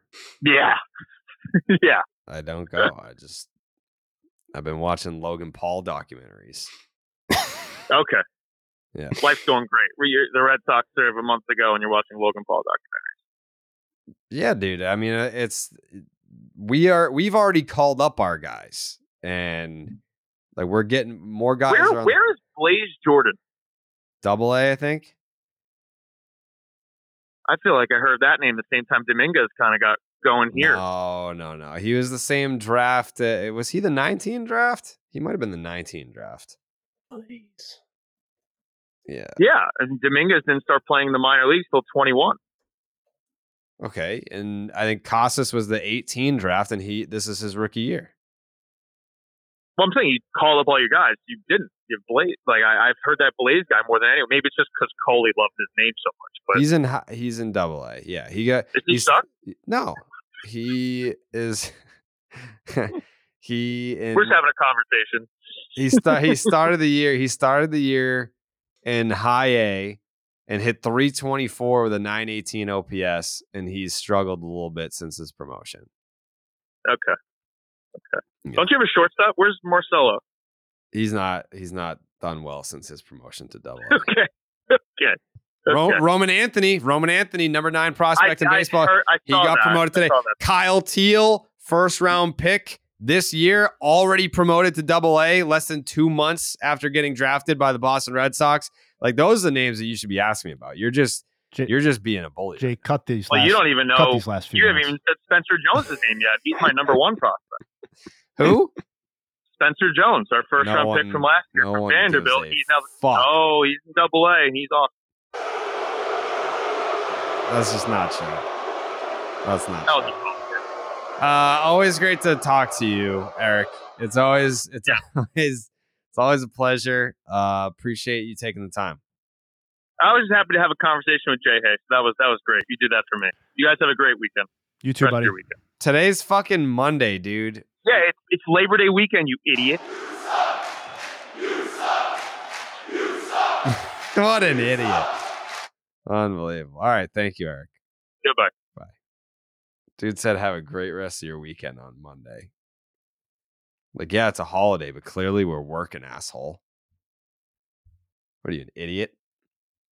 But anyways, if you want to go to Yankee Stadium to see all the players that Hubs is excited about, got to use the Game Time app. Buying tickets to your favorite events should not be stressful. Game Time is the fast and easy way to buy tickets to all the sports, music, comedy, and theater near you. With killer deals on last minute tickets and their best price guarantee, you can stop stressing over the tickets and start getting hyped for all the fun that you'll have. Uh, they've got flash deals on last minute tickets, easy to find. Buy tickets to every kind of event in your area. Uh, forget planning months in advance. Game Time has deals on tickets right up to the day of the event. Get exclusive flash deals, like I mentioned, on tickets for football, ba- basketball, baseball, concerts, comedy, theater, and more. The Game Time guarantee means that you'll always get the best price. If you find tickets in the same section and row for less, Game Time will credit you 110% of the difference. Get images of your seat before you buy so you know exactly what to expect when you arrive.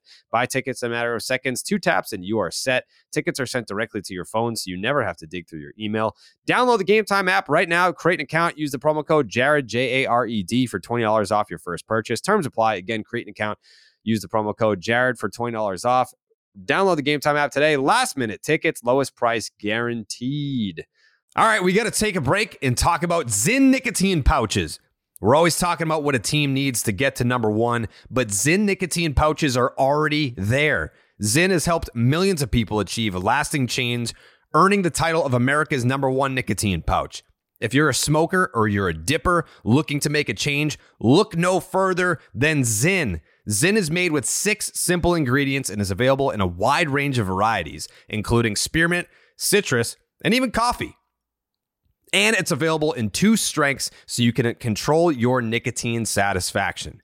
Because it's discreet, you can enjoy it anywhere, anytime, so you never have to miss a moment of the game. Plus, every can of Zyn earns you points towards premium items like tailgating gear, top of the line tech, Zyn swag, even gift cards. Find your Zyn at your local convenience store or online at Zyn.com. That's Zyn, Z Y N.com. Warning this product contains nicotine. Nicotine is an addictive chemical. Uh, do we lose Joe? Or is he back?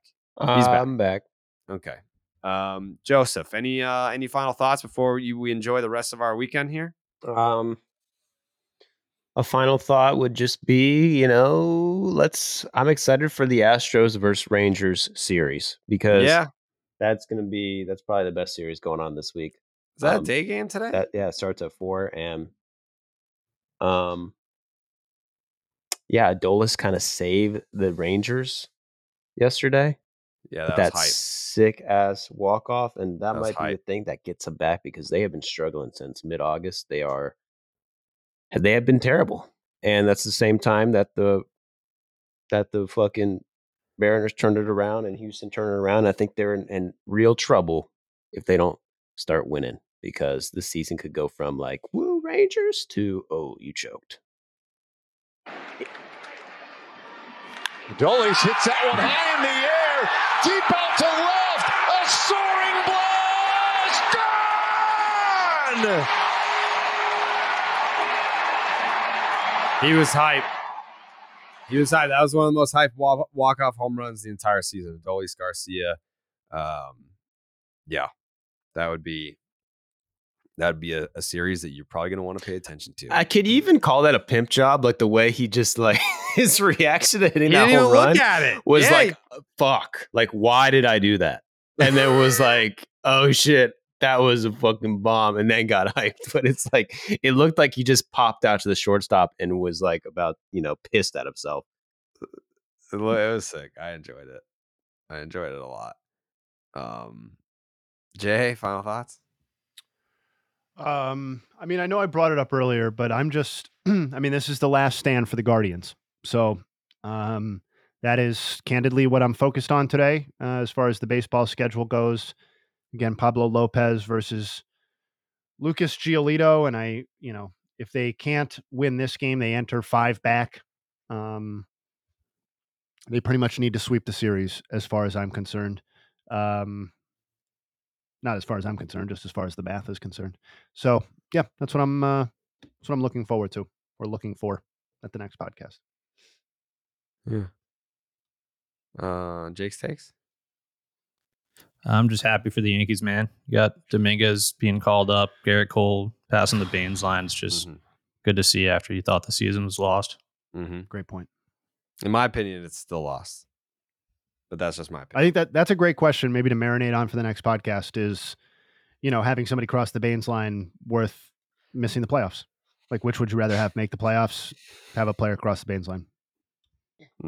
Would well, it's obviously a shot in the arm for the team. It's like we need, we, how much wins above replacement should that be worth? Just because you know when you hit it, you're gonna, you know, the the morale's gonna go up. So I mean, that's probably half a win right there, just passing thirty eight point eight. Great point. Yeah. Yeah. It's a good call. Um, all right. We'll be back on Wednesday. Uh, enjoy the next couple of days. Some some good matchups, some good series happening around the league. We'll be right back here to break it all down for you on the Wednesday episode of Baseball is Dead. Again, thank you for listening. Thank you for watching. And we'll see you on Wednesday. Oh, we go. This is the story of the one. As head of maintenance at a concert hall, he knows the show must always go on. That's why he works behind the scenes, ensuring every light is working, the HVAC is humming, and his facility shines. With Grainger's supplies and solutions for every challenge he faces, plus 24 7 customer support, his venue never misses a beat. Call quickgranger.com or just stop by. Granger, for the ones who get it done.